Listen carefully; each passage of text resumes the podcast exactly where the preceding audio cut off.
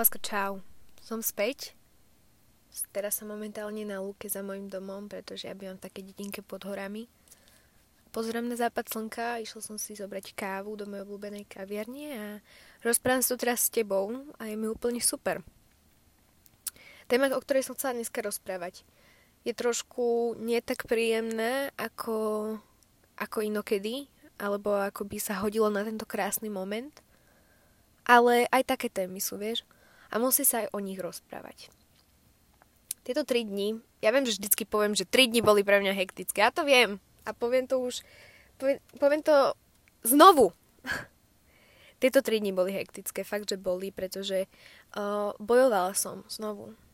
Bojovala som sama so sebou a so svojimi myšlienkami a bojovala som celkovo s okolím. A preto som nevedela vstať z postele a jednoducho ísť namalovať sa. Mala som kruhy pod očami ešte dneska ráno. Ale som sa kvôli tebe vyfindila a, a som tu.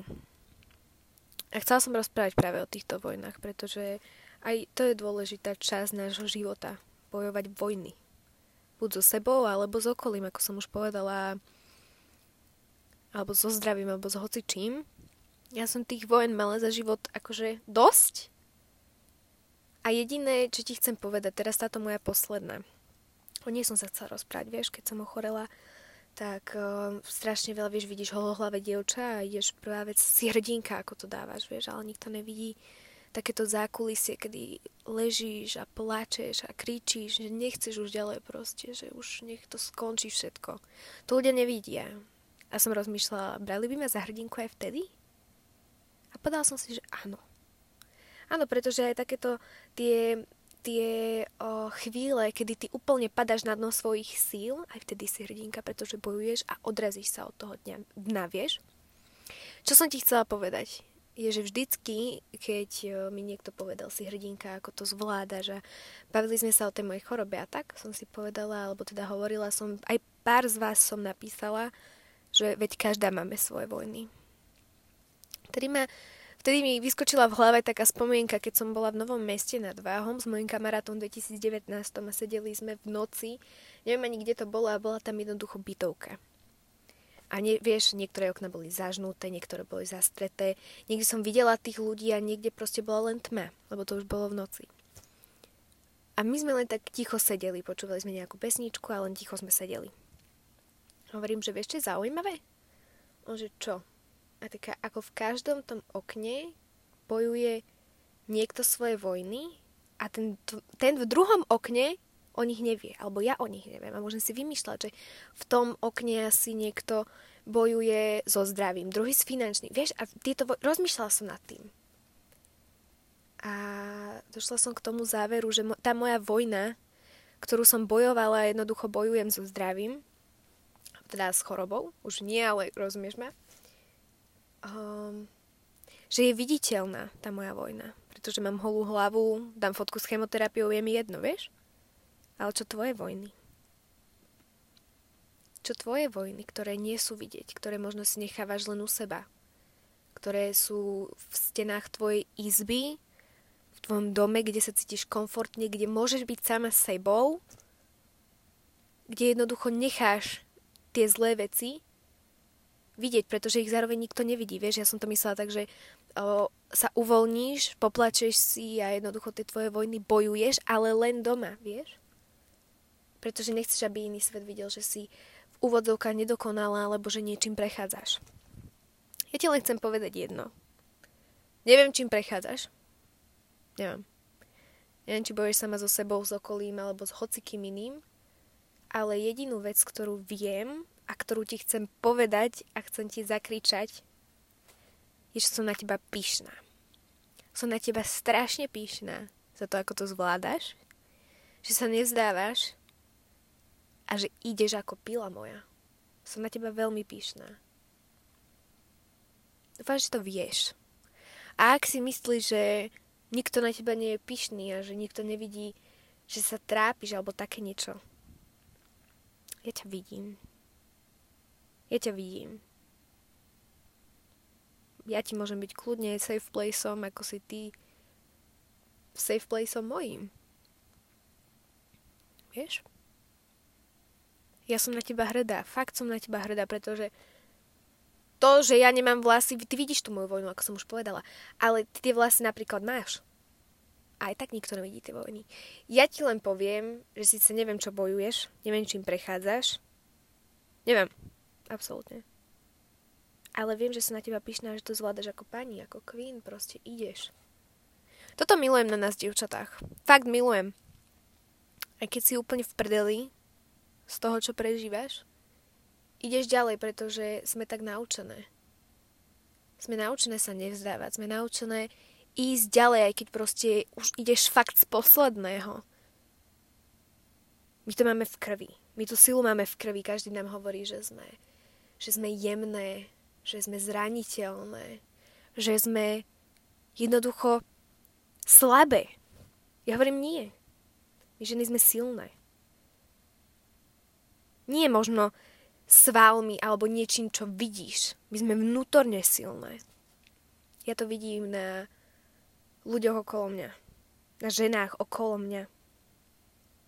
Keď vidím, že idú tými šitnými situáciami a že jednoducho tie oh, vojny majú, že idú ďalej.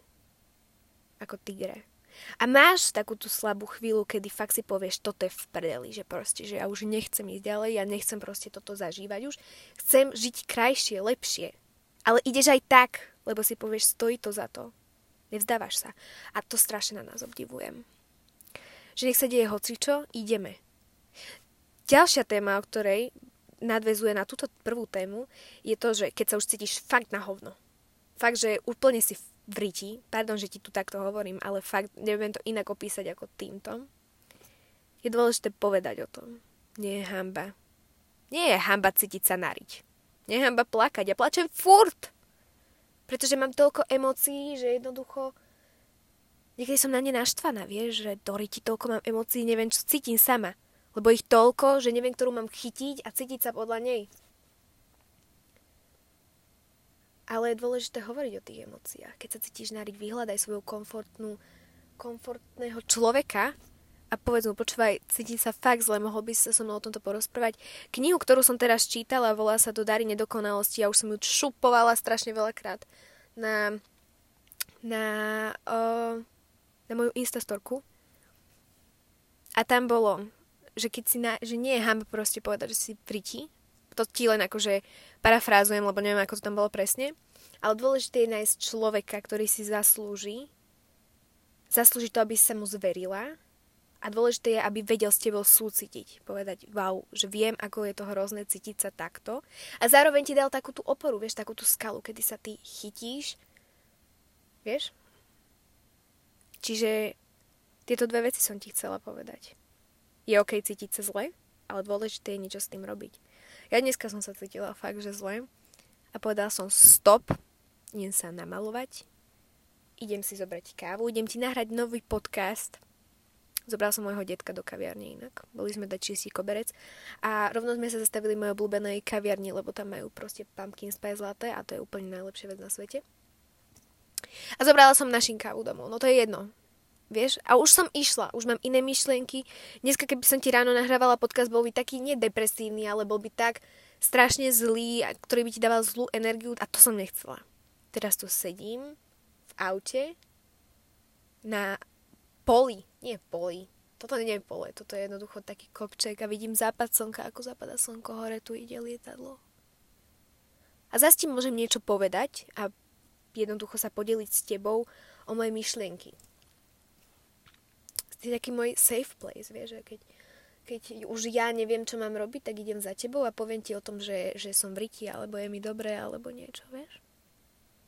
Nájdi si takú osobu, nájdi si osobu, ktorej povieš, že wow, som v riti, pomôžeš mi s tým?